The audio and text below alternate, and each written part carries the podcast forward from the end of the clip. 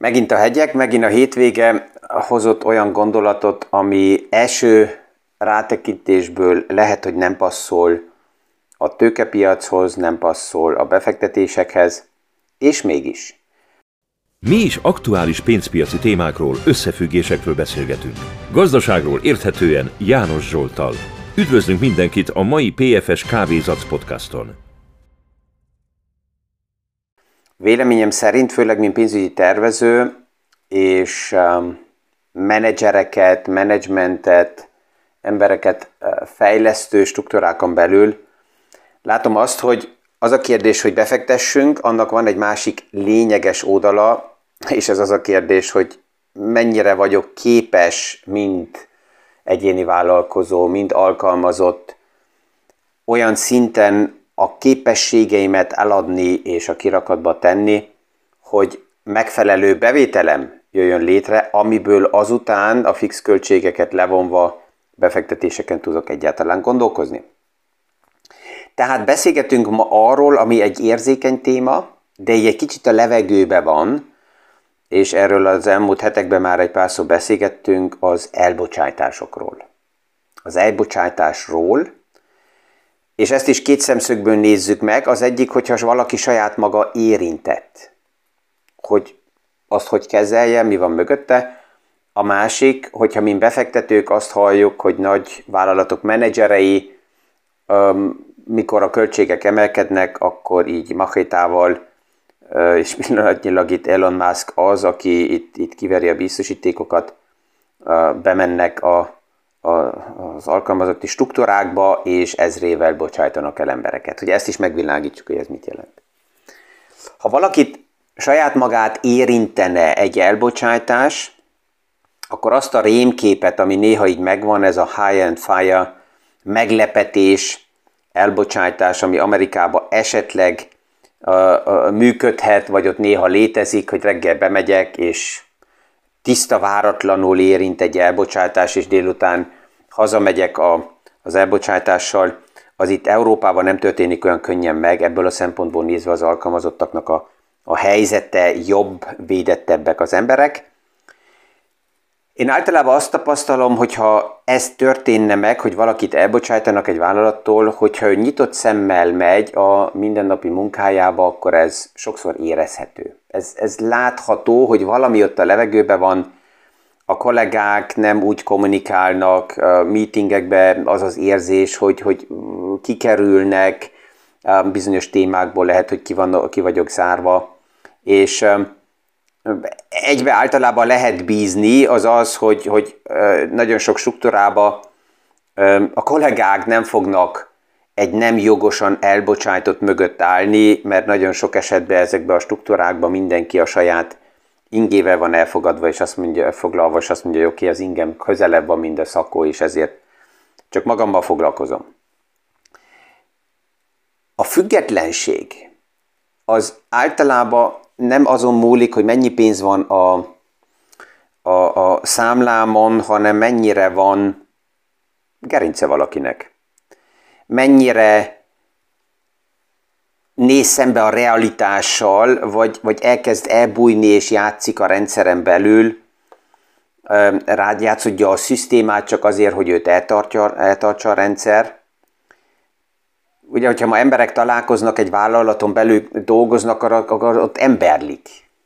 Mondjuk így szó szerint, lefordítva, mert, mert ugye amikor emberek találkoznak, és valamilyen struktúrába elkezdenek dolgozni, akkor kialakul egy, egy, egy, egy szisztéma, kialakul egy rendszer. Én azt tapasztalom általában, hogy minden rendszer kialakítja a saját realitását, a saját valóságát, és ott a kérdés mindig az, hogy mindenki open-end állandóan passzol egy ilyen struktúrába. Lehet néha az is megtörténik, hogy megváltozott a cégnek a, a a, a, a struktúrája, és nem passzol ez hozzám, vagy én megváltoztam, és én nem passzolok a vállalathoz. Tehát ez nem csak negatív kell legyen, ez sokszor pozitív is lehet, hogy ö, ö, kialakul egy ilyen helyzet. Ha, ha ez így a levegőben van, és az az érzése valakinek, hogy na ja, itt, itt valami alakul, akkor én azt javaslom, hogy nem defenzíven, visszafogottan érdemes kezelni a helyzetet, hanem proaktívan offenzíven kezelni, tehát direkt megszólítani a kollégákat, né, az az érzésem, hogy itt valami, valami alakul, vagy valamibe hibáztam, vagy nem passzol az, ahogy a dolgokat kezelem, vagy, vagy a, a főnökhöz menni, a vezetőkhöz menni, és azt mondani, hogy né, itt-ott az az érzésem, hogy, hogy nem olyan a, a hangulat, a millió, ez rajtam múlik, már ugye már a kérdés azt mutatja, hogy ezt egy önreflektált ember egyszerűen meg tudja csinálni, aki nem állandóan a hibát másoknál keresi, hanem legelőször megnézi, hogy hogy, hogy, hogy is alakulnak a témák. Um, sokszor hallom, mikor ezt így mondom, hogy proaktívan érdemes belemenni a dolgokba, hogy na já, de János, az én koromban ki tudja, hogy kapok én egy, még egy munkahelyet, vagy a másik kijelentés, ami még durvább, hogy na já, hát ilyen jó megfizetett munkahelyet nem fogok újra találni. Mind a kettőbe sajnos, aki ezt mondja, azt mondta ki, hogy miért fog tőle szabadulni a rendszer. Mert gazdasági rendszereknek nem az a feladatuk, hogy ők munkanélkülieket eltartsanak, és ne, ne, azok ne legyenek az utcán, hanem valahol melegbe legyenek, nem. Egy, egy, egy, egy struktúrának, egy rendszernek, egy vállalatnak egy gazdasági oldalról megközelített szemszögből az a, az a célja, hogy, hogy mindenki egyenként hozzájáruljon az eredményével egy nagyobb eredményhez, amiben azután részesülhet. Tehát aki passzív, és azután megtörténik mégis az elbocsátás, az érdekes az, hogy attól félni, hogy de hát az én koromban esetleg nem találok munkahelyet, ha elbocsájtottak, akkor pont ott vagyok, hogy kell munkahelyet keressek. Ha attól félek, hogy hát olyan, e, olyan jó megfizetett munkahelyet nem találok, ha elbocsájtottak, akkor pont ezzel a kérdésekkel szembenézzek, hogy hol van egyáltalán a piacnak az aktuális helyzete. És a legrosszabb, mint áldozat munkanélküli lenni. Ezt látom nagyon sok esetben, és ez mindegy, hogy segédmunkásról beszélünk, vagy top menedzserről beszélünk, aki mint áldozat kerül ki a munkapiacba, az nem szexi. És az sajnos ilyen pici megjegyzésekbe, mimikával, a, a, a, a, testbeszédével egy, egy, egy beszélgetésbe elárulja magát, hogy ő áldozatnak nézi magát, és, és hogy, hogy nem is tehet róla, hogy munkanélküli lett, és neki nagyon nehéz a helyzete egy munkapiacba újra elhelyezkedni. Tehát ha érzem, hogy ezek jönnek, vannak, lehet, hogy nem is kapok 100%-ot választ a vállalatba, akkor érdemes magamnak felépíteni egy, egy B-tervet. És legelőször az a kérdéssel foglalkozni, hogy oké, okay, hogyha eljönne az a nap X, amikor a HRS behív az irodájába, és esetleg ott ülnek ketten-hárman, és nekem most közölni fogja, akarják, hogy, hogy akkor engem elbocsájtanak, akkor erre fel tudok készülni. Hogy? Hát lehet, hogy ilyen szerepjátékba megyek akár bele, egy, egy, egy barátommal, egy, egy családtaggal, egy, az élettársammal, lehet, hogy ha akarom, akkor erre akár egy, egy, egy coachot, egy, egy, egy mentort kérek fel, hogy velem végigjátszodjon helyzeteket azért, hogy mentálisan ne legyek meglepő, meg, meglepve, ha ez megtörténne, és, és nézzem meg, hogy hogy érzem magam, ha valakivel szembeülök, és azt mondja, hogy köszönöm, hogy itt volt 20 évet, 30 évet, 5 évet, attól függ, de januártól az az érzésünk, hogy külön útakon fogunk tovább menni. Azt is megnézni, hogy a szerződésem egyáltalán mit enged meg, a szerződésemben mi van benne. Ha már nekem felmondanának, akkor mik a jogi paraméterek, mit lehet, mit nem lehet hol van az a pont, amelyikben esetleg azt tudom mondani, hogy ne beszélgessünk, ha meg akartok szabadulni, akkor, akkor ennek ez lesz az ára. Tehát az, amikor meglepetésből elkezdek ott kiabálni a vállalatba, és azt mondani, hogy ó, ki ismer egy, egy, jog, egy jogászt, mert ezek ellen így meg úgy, az nagyon jó, rossz képet vet rám, és ezt a meglepetést érdemes így, így félretenni. Tehát tényleg akár szerepjátékba belemenni, és a szituációt végig játszani a B-tervnek lehet egy olyan lehetősége is, hogy azt mondom saját magamnak, hogy nem, ha az iparágba akarok maradni, akkor esetleg egy másik cégnél. Hogy néz ki a konkurencia? Kinek van az én szakmai know-how-mra szüksége? Lehet, hogy egy olyan bizalmas beszélgetésbe is tudok menni, hogy valakinek azt jelzem, hogy ne, olyan változások vannak a, a vállalatunknál, amelyik oda fog vezetni nagy valószínűséggel, hogy elvállunk, tehát én akkor a piacnak rendelkezésére állok, és akár annál a, a másik vállalatnél nál jelenkeznék, pályáznék. Lehet, hogy a tulajdonossal leülök beszélgetni, és azt mondom, hogy né, figyelem a céget, látom a cégkultúrát, tetszik a hangulat, ha úgy alakulnak a dolgok, és a cégemtől most válok, akkor esetleg rendelkezésre állnék. Ja, és még van egy. Nagyon sokan olyan naívan azt mondják, hogy na já, hogyha majd akkor szabad leszek, akkor a piac engem fel fog fedezni, és akkor jönnek, és, és ajánlatot fognak nekem adni. Ha akarok, akkor ezt lehet is jelezni. Sok olyan menedzsert is ismerek, aki meglepődve figyeli a piacot, és miután éveken keresztül egy struktúrába dolgozott, és azután bármilyen okokból váltak, felszabadult, akkor csak passzívan vár, hogy na akkor engem mind a, a, a kisasszonyt felfedezzenek, és jöjjenek ez egyre jobb és jobb ajánlatokkal. Érdemes azt jelezni, hogy fiúk, lányok, én rendelkezésre állok. És um, um, szeretnék ide vagy oda uh, pályázni, és szeretném azt a pozíciót. Nagyon sokan éveken keresztül kialakítják azt a, az ér, érinthetetlen státuszt, hogy sokszor a konkurencia nem is gondol arra, hogy ezt az embert meg tudjuk szólítani, mert lehet, hogy voltak évek közben olyan megjegyzések, hogy, hogy azt érezték, hogy oké, okay, vagy ennél a cégnél, egyáltalán nem. Tehát az egyik kérdés ez lehet, hogy esetleg milyen alternatívák vannak, és hova pozícionálnám magam. A másik, még az is lehet, hogy arra jövök rá, vagy arra jön rá az alkalmazott, hogy oké, okay, hogyha itt egy felmondás történne, akkor nekem vége, én egyéni vállalkozó szeretnék lenni. Akkor kell azzal a kérdéssel foglalkozzak, hogy ebbe az iparágba, egy másik iparágba, hogy kell ezt előkészítsem, lehet, hogy képzésekre kell menjek, akkor az átmeneti időt tudom arra használni, hogy saját magam tovább képezzem, milyen bizniszmodellel, egyedül vagy valahova csatlakozok, milyen partnerekkel. Tehát egyszerűen foglalkozni az alternatívákkal, és ez így az év végén mindig jó, mert megvan egy időszak az, hogy lezárjam, hogy oké, okay, hogy zajlott 2022, és mi a kervem 23, 24, 25-be. Jó síneken vagyok, és azt mondom, hogy padlógáz, és ezen tovább, és akkor azon belül tudom optimalizálni a pontokat, hogy mivel tudok hatékonyabb lenni, a képességemet fejleszteni, vagy azt mondani, hogy látom az alternatívákat, és vagy van egy segítség, hogy ebbe az alternatívába belemenjek, vagy pedig egyszerűen um, megteszem én magamtól a lépést. Még az is lehet, hogy foglalkozom ezekkel a kérdésekkel, és rájövök, hogy na ja, ez engem nem is fog érinteni, um, és ezért, tehát nem mondnak nekem fel, de az alternatívákat, amit megnéztem, azok annyira tetszenek, hogy akkor abba az irányba én magamtól elindulok. Láttam ilyen embereket is, akik a, a abból a kérdésből kezdtek el foglalkozni a témával, mert úgy érezték, hogy itt valami változás lesz, és ez érinteni fog. Alapjában nem lett volna, de mivel ők elkezdtek a témával foglalkozni, ők megtették a lépést.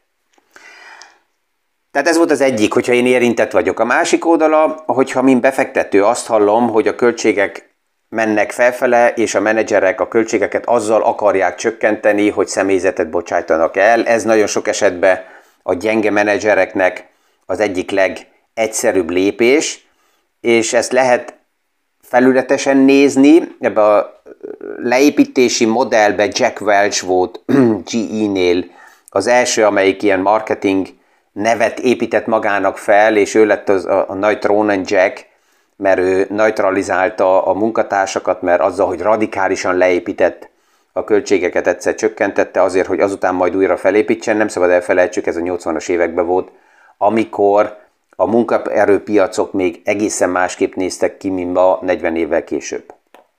Tehát mind value befektető, um, ezt én kritikusan látom, hogyha menedzserek csak úgy egyszerűen elbocsájtanak embereket, mert felteszem a kérdést, hogy azokat, akit ma elbocsájtunk, azokat ki alkalmazta, ki hozta a vállalatba. Eddig az a menedzser, amelyik most elbocsájt embereket, az hol volt? Az eddig mit csinált? Hogy történhet az meg, hogy eddig nem kellett elbocsátani embereket, és akkor már hónapra, mit tudom, több ezer munkatársat kirasznak a vállalatból. Ennek, ennek mi a háttere?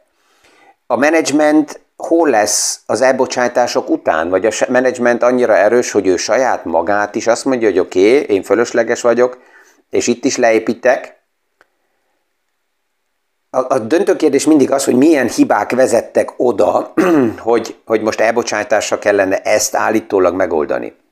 És hogy mennyi időt investál a menedzsment arra, hogy azzal a kérdéssel foglalkozzon, hogy a rendelkezésünkre álló munkahe, munkatársakat mind megfelelő pozícióba alkalmazzuk? És ezt tudom, hogy nehéz, mert nagyon sokszor munkatársak bebeszélik maguknak, hogy bizonyos pozícióba szeretnének lenni, mert az szexi, vagy az marketing oldalról jobban hangzik, vagy azt hallották valakitől, hogy ott kell lenni, de mint menedzser azzal a kérdéssel is kell foglalkozzak, és lehet, hogy néha azt mondjam az embereknek, hogy ne, kedves XY, um, ön, ön egy nagyon értékes uh, munkatársa a csapatunknak, így figyelve kvázi kívülről, mint akár mint tréner is azt látom, hogy ön ebbe a pozícióban jobban játszik, mint abban, melyikben ön van. Ön bebeszéli magának, hogy kapus szeretne lenni, de azt látom, hogy itt egy, egy jobboldali védőpozícióban fantasztikusan szerepel, mit szól, hogyha mi azon dolgozunk, hogy oda kerüljön. Tehát ez időkérdése, és a menedzsmentnek ez a feladata véleményem szerint főleg nem csak a bizniszmodellt nézni, hogy a mérlegeket hogy tudom ide-oda tupírozni, hanem az ember anyaggal, ami a rendelkezésemre áll, azzal maximálisan dolgozni, és ebbe időt investálni, hogy lássam és felépítsem azt a bizalmi szintet a munkatársakhoz, hogy tudjunk arról beszélni, hogy ki hol, milyen formában, hol van elhelyezkedve. A durva mindig az, mint befektető is, amikor olyan menedzserek bocsájtanak el százával, ezerével embereket, akik nem is a, a tulajdonosai a cégnek. Tehát nem mint tulajdonos nézi az értéket, és kidobja a családi porcelánt egyszerűen az ablakon, hanem mind alkalmazott menedzser csak a saját bónuszára gondol, és ezért tupírozza ide-oda a, a mérleget. És aztán benne vannak ilyen golden handshake csomagok, ami még pluszba terheli a mérleget csak azért, hogy valakit elbocsátson, és amikor elbocsájtanak embereket, akkor mindig azt a kérdést is felteszem, hogy oké, okay, azt a munkát, amit ez az ember eddig elvégzett, azt most ki fogja elvégezni. És hogyha az egyszerűen megy, akkor eddig miért volt annyi személyzet? És hogyha azt a munkát nem végezzük a jövőben, mert nem annyira fontos, akkor azt eddig mi egyáltalán miért csináltuk? Tehát elbocsátások azok nagyon drága lépések tudnak lenni, az egyik oldalról drága azért, mert nagyon értékes know-how-t hordozó munkatársat veszt el a cég, és nem lesz olyan egyszerű egy következő boomfázisba ezeket az embereket újra visszahozni. Nagyon sok struktúrában általában azt mondják, hogy a legdrágábbak az idősebbek. Erre azt szoktam mondani, hogy akkor drága az idősebb alkalmazotti stáb, hogyha ezt a tapasztalatot, amivel ők rendelkeznek, ez nincsen megfelelően felhasználva, csak itt vannak tehát addig, amíg a tapasztalat megfelelően van felhasználva, addig valaki nem tud túl drága lenni. Ha ez hozzá van téve transzparensen az eredményekhez. A másik, hogy drága tud lenni ilyen elbocsátási hullám, mert már eddig is drága, mert olyanokat alkalmazott valaki, akik nem is voltak alkalmasok arra a munkahelyre, és akkor inkább a menedzsment képességét kell még kérdőjelezni.